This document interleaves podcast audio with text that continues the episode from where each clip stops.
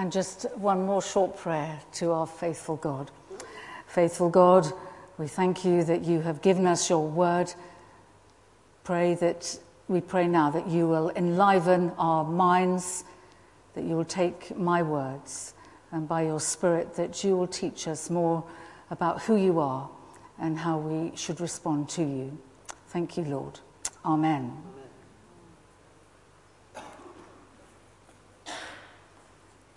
The new year is a time to look ahead, which we've already started to do. Although it's only another day, it's an opportunity for new things. I wonder if you've already, well, we've been thinking in our prayers uh, what this new year will bring. Do we think, I hope it'll be better than last year? We've probably greeted one another with a happy new year. But we all know that as well as happiness and prosperity, a new year may bring sadness and disaster. Today, we have many reasons for being afraid of the future. On a world scale, this past year there have been hurricanes, floods, climate change, freezing weather, and a big recession. On a national and local scale, we've seen demonstrations over the increase in student fees. We're aware of proposed cutbacks in council spending, in family allowances, in the provision for the care for the elderly. And personally, I wonder how you feel. Some may be fearful of losing their employment, of rising costs, of knowing how to meet the bills, of providing for the family. The unknown can be very scary. Some of us get very anxious as they look ahead. What will happen if I get sick? Or I have an accident? Or I find I can no longer provide for myself or my children? Perhaps those are the things that hit those of us who are a bit older than the younger ones. But others cope by blocking out thoughts of the future and just living for today. So, how about us, you and me? In many ways, we live in a very rich and comfortable country. We have food in our shops, we have water in our taps most of the time, heating in our homes, education for our children, and a good health service. We live in a democracy with free speech, and our country is not torn apart by war. Yet, when we ha- when what we have breaks down, or we take on board the anxiety and violence that we see on the media, it's very easy to get stressed and fearful. Is this how it should be? How should we as Christians live in society today? In faith or in fear? So, my question this evening is who controls the future? It's a question that's been asked by many people through the generations. And it's one that God asked the Israelites through his prophet Isaiah when they were living in captivity in Babylon. As they and the Babylonians faced a much more terrifying future, the threat of the invasion of Cyrus, king of Persia, who had powerfully conquered all the nations of West Asia, from the borders of India to the borders of Asia Minor. That is, all except for the mighty empire of Babylonia. And now King Cyrus was heading their way, and the people were sick with fear as to what the future held for them. So at the new year of 541 BC, the people of Babylonia were very afraid of what the coming year would bring. The people of Babylonia included the Babylonians themselves, the Israelite exiles, the slaves and traders from almost every nation in West Asia. And God's prophet Isaiah had a message from God that was for all the people. And using picture language and written as a poem, we read how God calls the nations of the whole earth to attend an assembly for a debate entitled Who Controls the Future? I'm going to ask you to turn to Isaiah chapter 41. You'll find it on page 725. And we're going to just very quickly start a little earlier than we did in the reading. The debate opens with God asking the nations about King Cyrus. Who do they think is giving victory to Cyrus? Verses 2 to 4. Who has stirred up one from the east? It is I, the Lord, God replies. It's me. Verse 4. It's clearly not the idols mentioned in verse 7, made by human hands.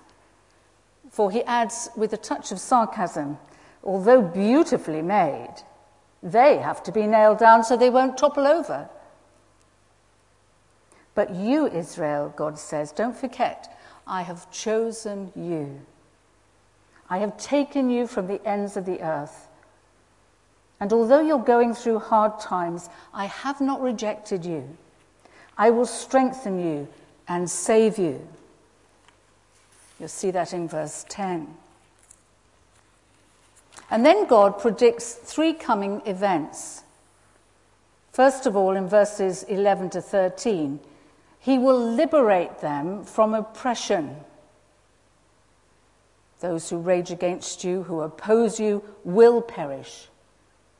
You may feel feeble and despised like a worm, says the Lord, but I'll help you.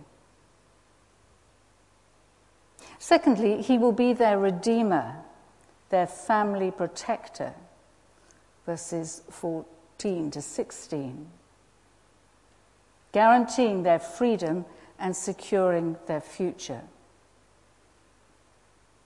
And thirdly, from 17 to 20, he will personally provide for them and not forsake the poor and needy. So, why will he do all this? Verse 20, so that the people will see and know that the hand of the Lord has done this.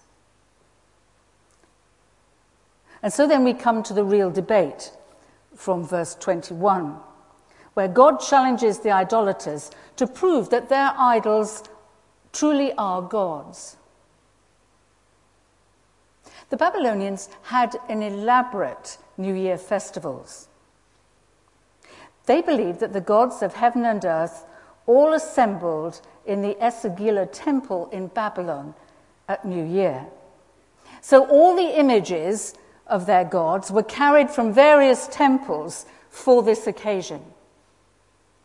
Marduk, the leader of the gods, was placed centrally, and Nebo, his son, and the secretary to the council of the gods, was placed next to him and Sarpinitu, his wife, was nearby. This New Year festival of 541 BC was particularly significant because they hadn't really celebrated for a while because King Nabonidus had returned now to Babylon. He'd been away.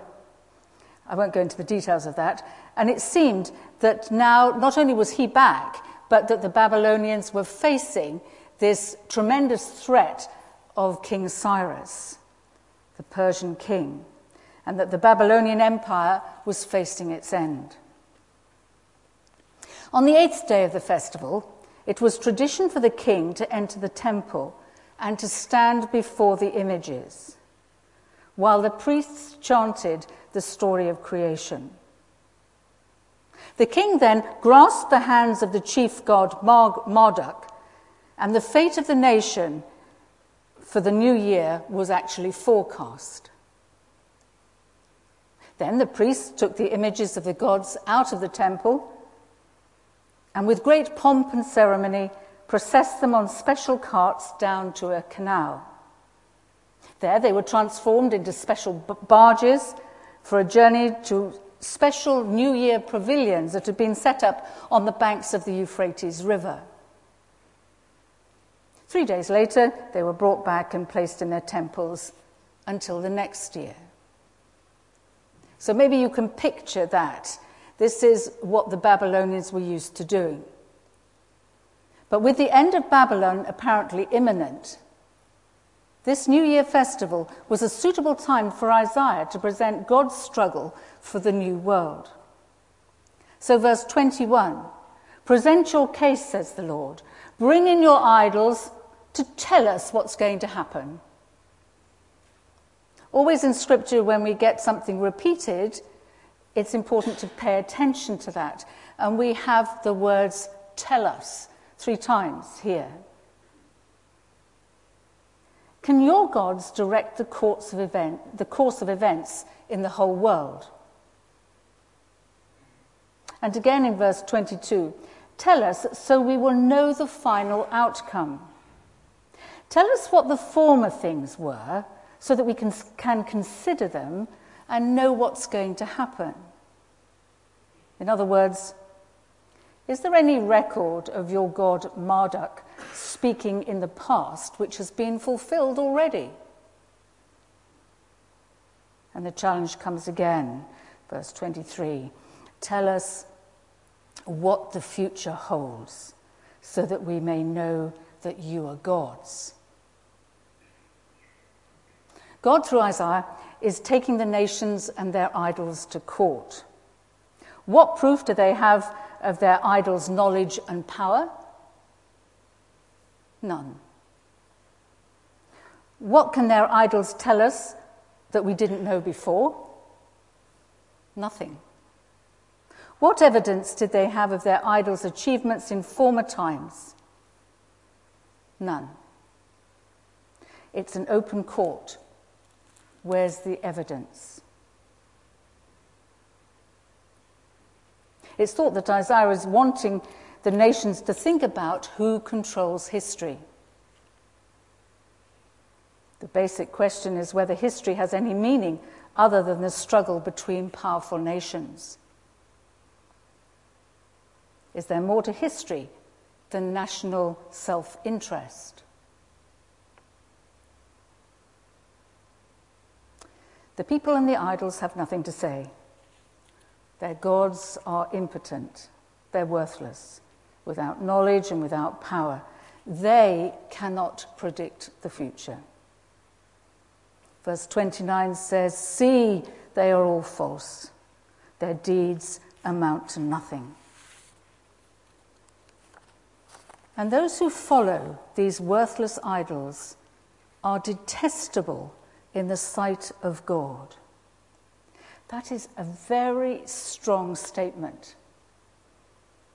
They are repugnant, abhorrent, odious, hateful. Strong language. God hates all those false ways of foretelling the future. He detests those who play with tarot cards or read horoscopes. And I think that those of us who are believers and yet still rely on superstition, such as touching wood, must surely sadden the heart of God. These are things of the world, of the devil. And we who trust in God should have nothing to do with them. Can they help us? No. They only control the mind and feed our fear. Let's make sure that we toss them away from us this year if you're tempted with any of those things. So, what's God's point of view? In chapter 42, Isaiah tells us that God is going to send his servant, his chosen one, to bring justice to the nations. No God or religion could give meaning to the coming of Cyrus at that time. Only the everlasting God, the creator of the ends of the earth, As Isaiah refer, refers to God in that, those terms in chapter 40 and verse 28. The everlasting God, the creator of the ends of the earth. He is the only one who oversees world history. Cyrus would invade Babylon and conquer it. And the Almighty God would use him to do his work, to bring new possibilities for the nations to begin again. But as always, God's purpose was larger than that of Cyrus. Often, with biblical prophecy, there's both a current application and a future one. So it is in this case. As you know, God will use King Cyrus to free the Israelites from bondage and bring justice at that time to the nations. But in the future, God will send his Son, Jesus Christ, as his servant, as the Saviour, as the Redeemer of the world. God will keep his covenant with his people in years to come. When Jesus comes as a light to the Gentiles, you'll see that in 42, verse 6 to open the eyes of the blind, to free captives from the prison of sin. For God's ways are higher than our ways, much larger, much wider than ours. And He is a jealous God. He will not let His glory go to another or His praise to idols. This is something we need to take to heart. So, who controls the future? Is it man with his skill and ingenuity? No. Is it the wisdom of scientists, politicians, and world leaders? No. Is it terrorism or weapons of mass destruction?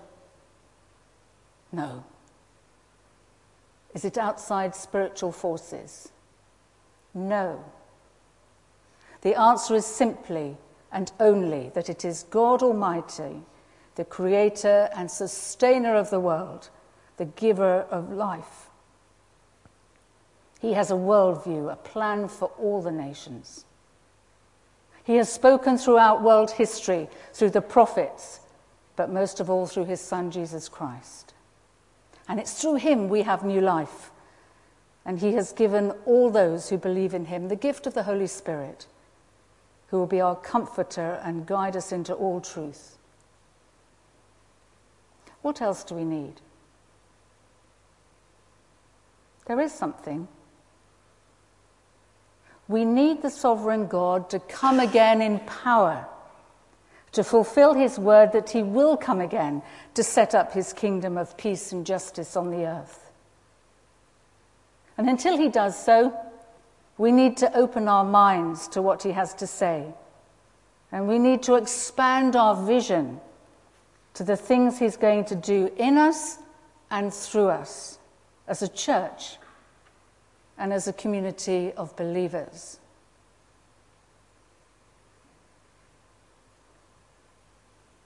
Even as Christians, we face difficulty and temptation.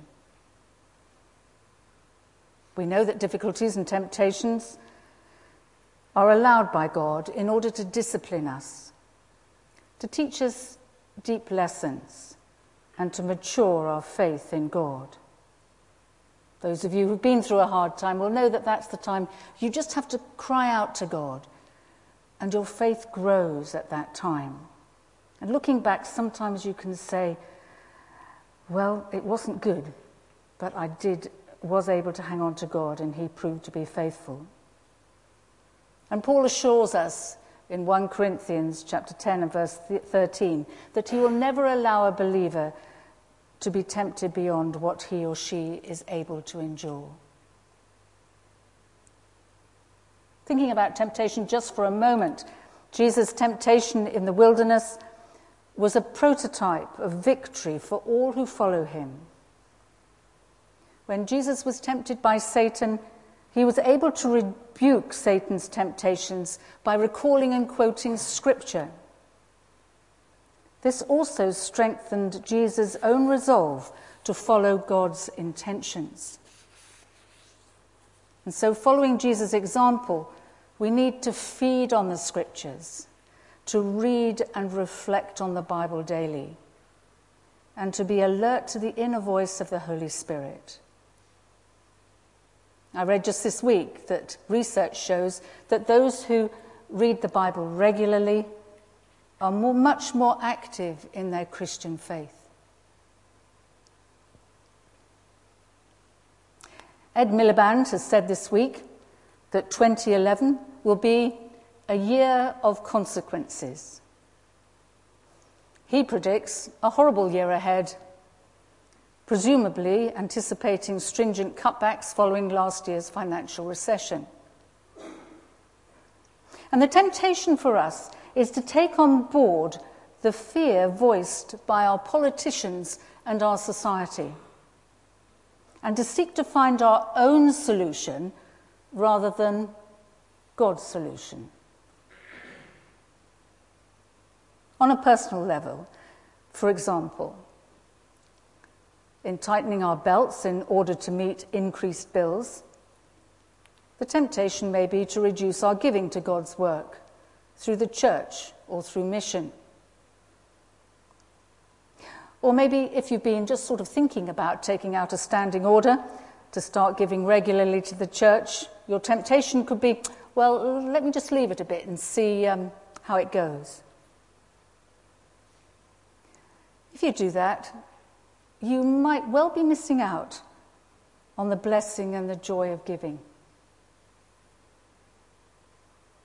While it's important for politicians and local councillors to find solutions to managing the financial situation of our country, and for us to be wise stewards of all that God has given us, let's not shrink back in fear, but put our confidence in God and move forward, prayerfully seeking His will in all areas of our daily lives. In addition, as a Christian community, we need to support and encourage one another by sharing what we have, just as the early church did. So, whatever our situation, whatever your situation, whether we view last year with nostalgia or, or with regret, God moves forward, time moves forward. God is Alpha and Omega, the beginning and the end, our Creator and Sustainer. He is the one that controls the future. He asks that we trust Him and Him alone. God tells us not to dwell in the past, but to move forward in faith with Him. Jesus, God's servant, has now come as our Saviour and Redeemer. He has paid the penalty for our sins and has set us free to live to his praise and glory. So let's move forward in confidence into 2011 and hope to share in the work of building his kingdom.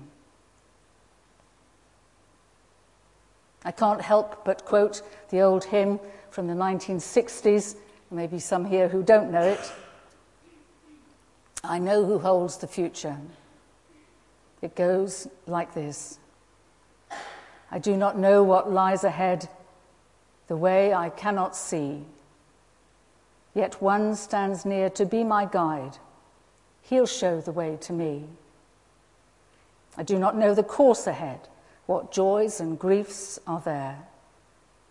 But one is near who fully knows I'll trust his loving care.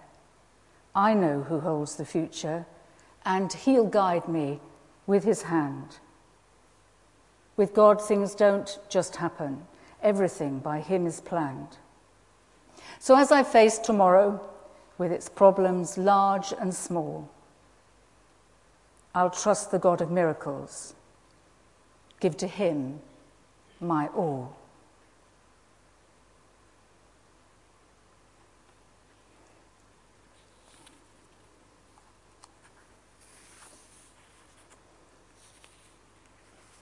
Let's pray together. A prayer for the new year. O God of new beginnings and wonderful surprises, thank you for the gift of a new year. May it be a time of grace for us, a time to grow in faith and love, a time to renew our commitment to following you, Jesus.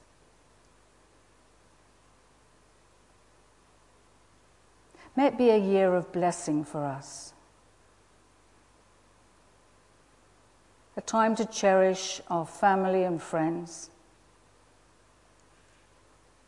A time for us to renew our efforts at work. A time to embrace our faith more fully.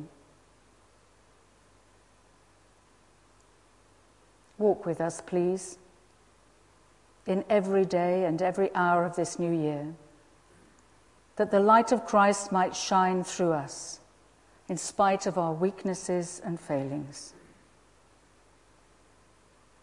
Above all, may we remember this year that we are your sons and daughters in Christ, and you are Emmanuel with us. Amen.